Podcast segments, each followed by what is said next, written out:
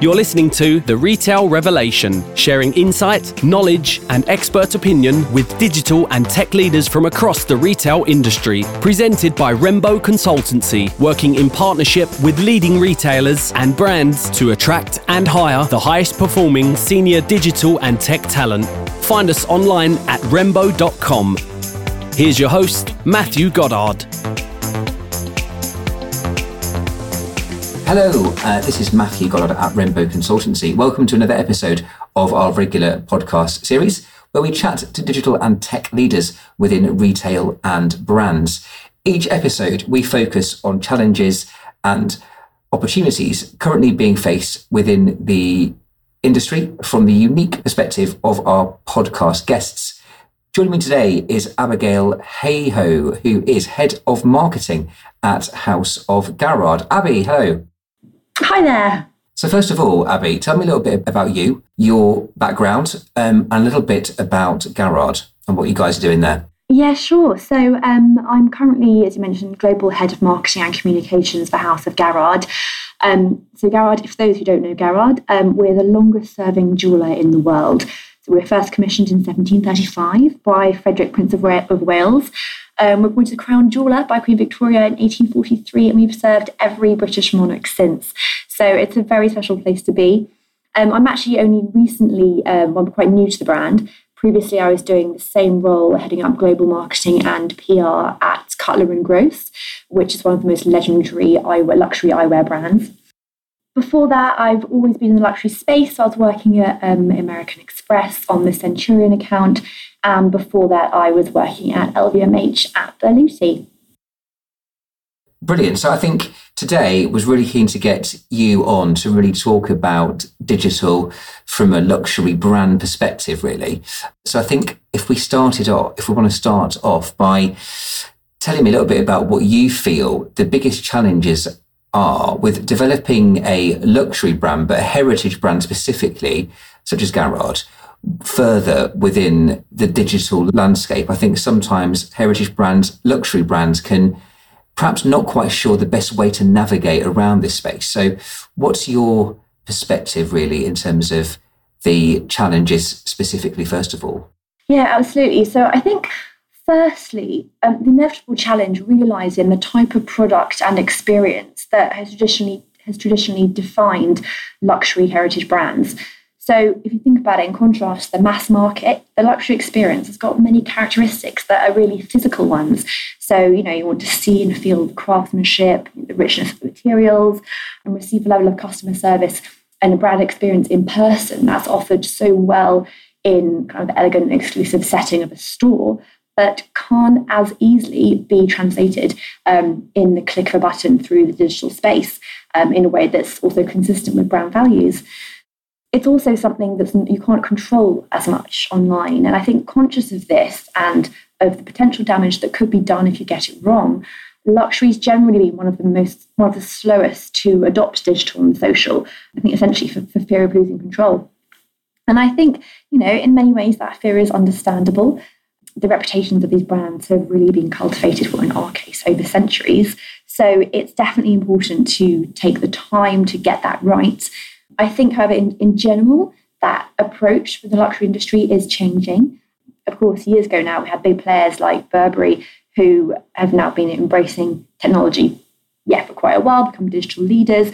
I think that influence is definitely spreading throughout the industry, um, which is great. And on a personal level, a challenge that I'm still finding is that it's quite difficult to hire the right talent, nonetheless, into digital roles in luxury particularly in the social media and influencer side, because I find you've got a lot of young talent that may be really experienced from a digital perspective, but doesn't actually understand that thoughtful, refined, ultra high end luxury and the different approach and tone of voice that's needed to manage that. Okay, fantastic. I was going to mention um, Burberry, actually, myself, as probably the brand that is doing digital the best. And I think there are, I think there's so much when we learn from Burberry, but few people still seem to be, even though Burberry have made it a massive success, even going back sort of, you know, six or seven years that they've really started to, to kind of be innovative within this space, it's still taken other brands a long time to catch up, and most still haven't really caught up yet. Yeah, I mean, it, it's a crowd. It's a crowded space out there as well. I think that's one of the reasons. And I mean, also bearing in mind that you know Burberry, it had a very strong brand resonance before it even went into the digital space.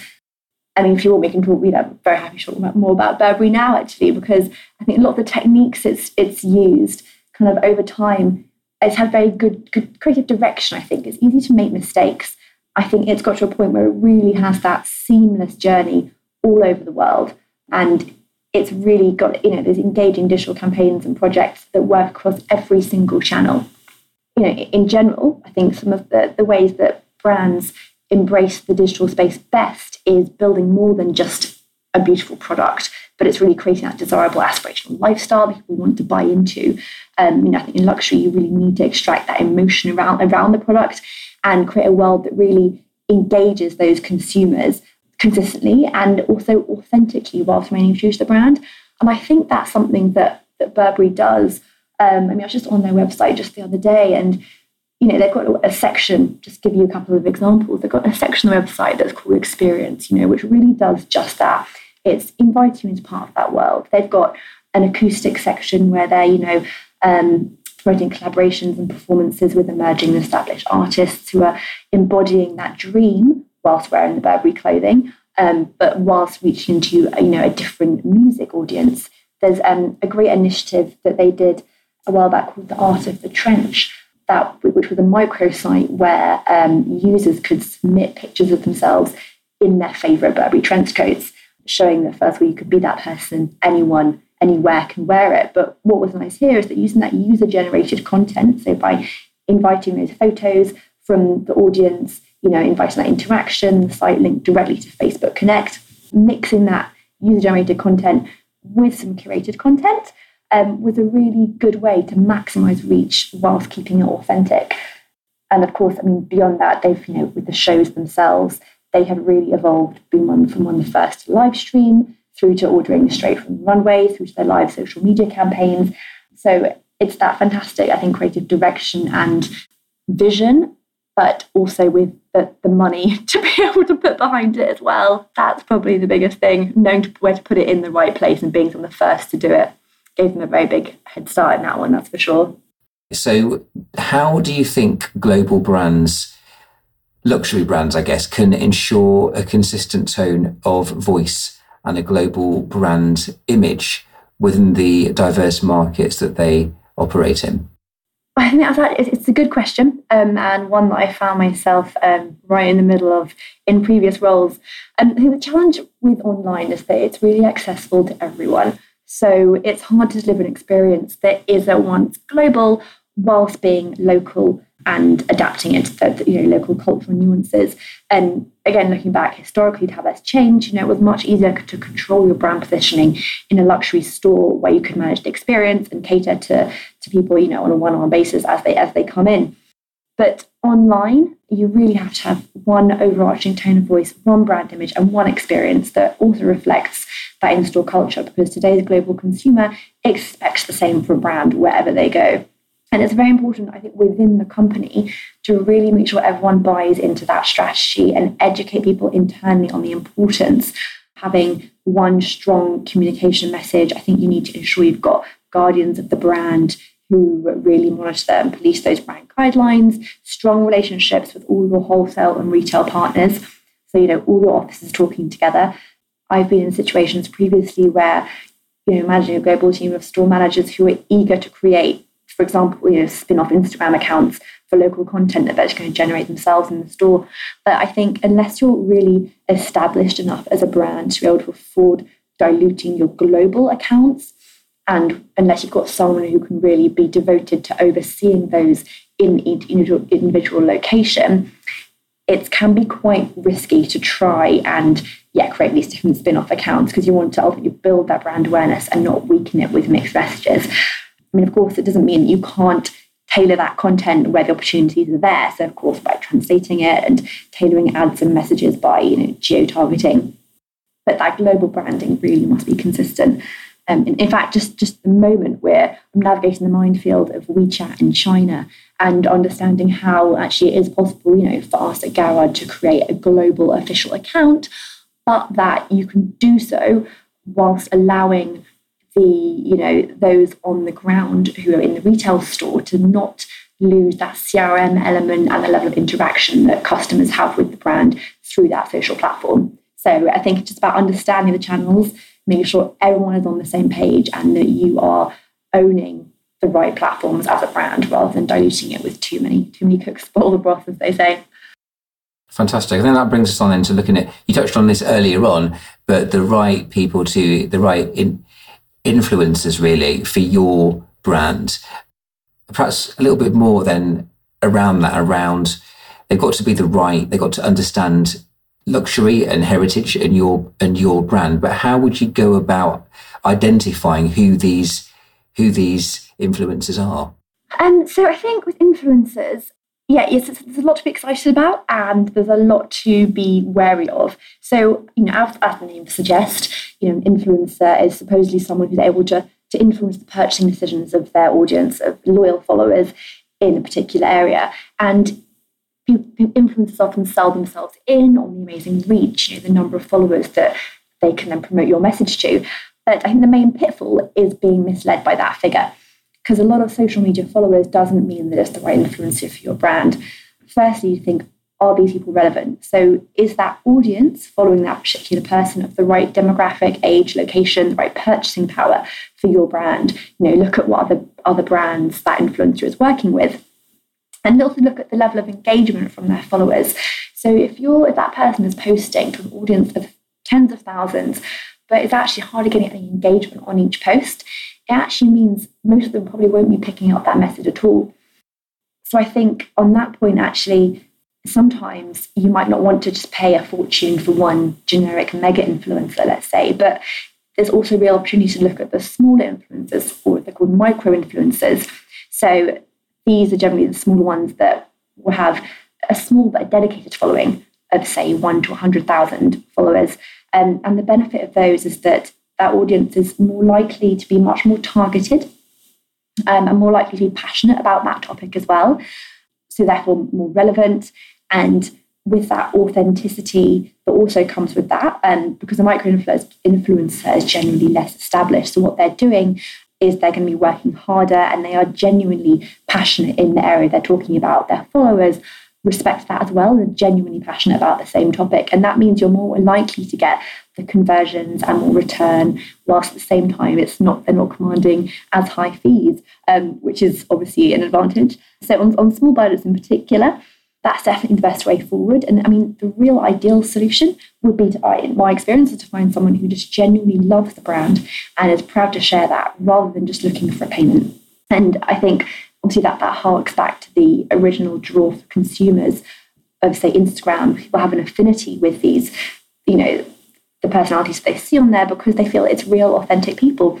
And you know, the industry is adapting and is now finding solutions to ensure that these posts that might have been paid for are actually more clearly disclosed to consumers. So whether it was you know previously the hashtag ad or hashtag sponsored, you know, Instagram now has that paid partnership tag. And I think over time consumers will become more and more savvy to this and will start noticing it. So the best win, I would say, at least for small to medium-sized brands, always go for the micro influencers and ideally the ones who are who believe who are so targeted they believe passionately in what you're doing and the product, such that you might get a better return for, say, gifting them or working with them in a way that doesn't have to involve just the direct payment. Great. Now I know you're also quite keen to sort of talk about luxury brands tend not to advertise as much or you know or some brands don't historically advertise heritage brands how would you suggest that luxury brands looked at their strategies within the sort of digital age to ensure that they survive on a long term basis, actually thrive within this digital landscape?